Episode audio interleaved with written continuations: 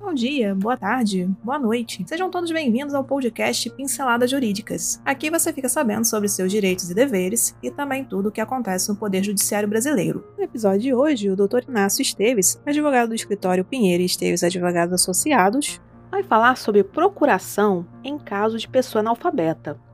A Justiça tem recebido diversos casos em que se questiona a validade da procuração quando um dos indivíduos citados não sabe ler e escrever. Ouça agora caso julgado no Tribunal de Justiça do Paraná, que decidiu com base no uso de testemunhas. Então aumente o som e boa audição.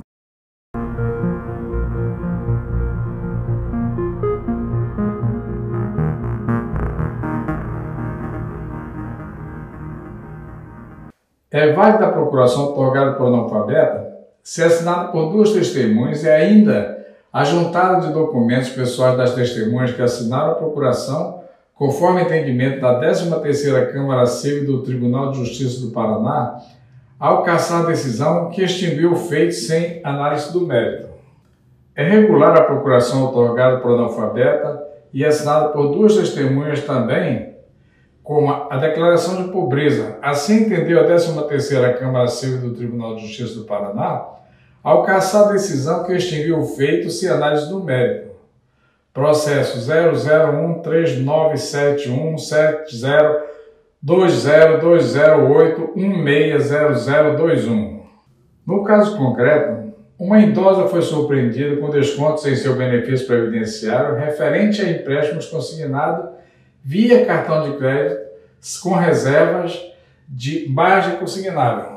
Sendo que a aposentada objetivava a contratação de empréstimo consignado convencional e não contratação de cartão de crédito, razão pela qual requeriu a nulidade de contratação e a condenação do banco réu à devolução dobrada dos valores e a indenização por dano morais.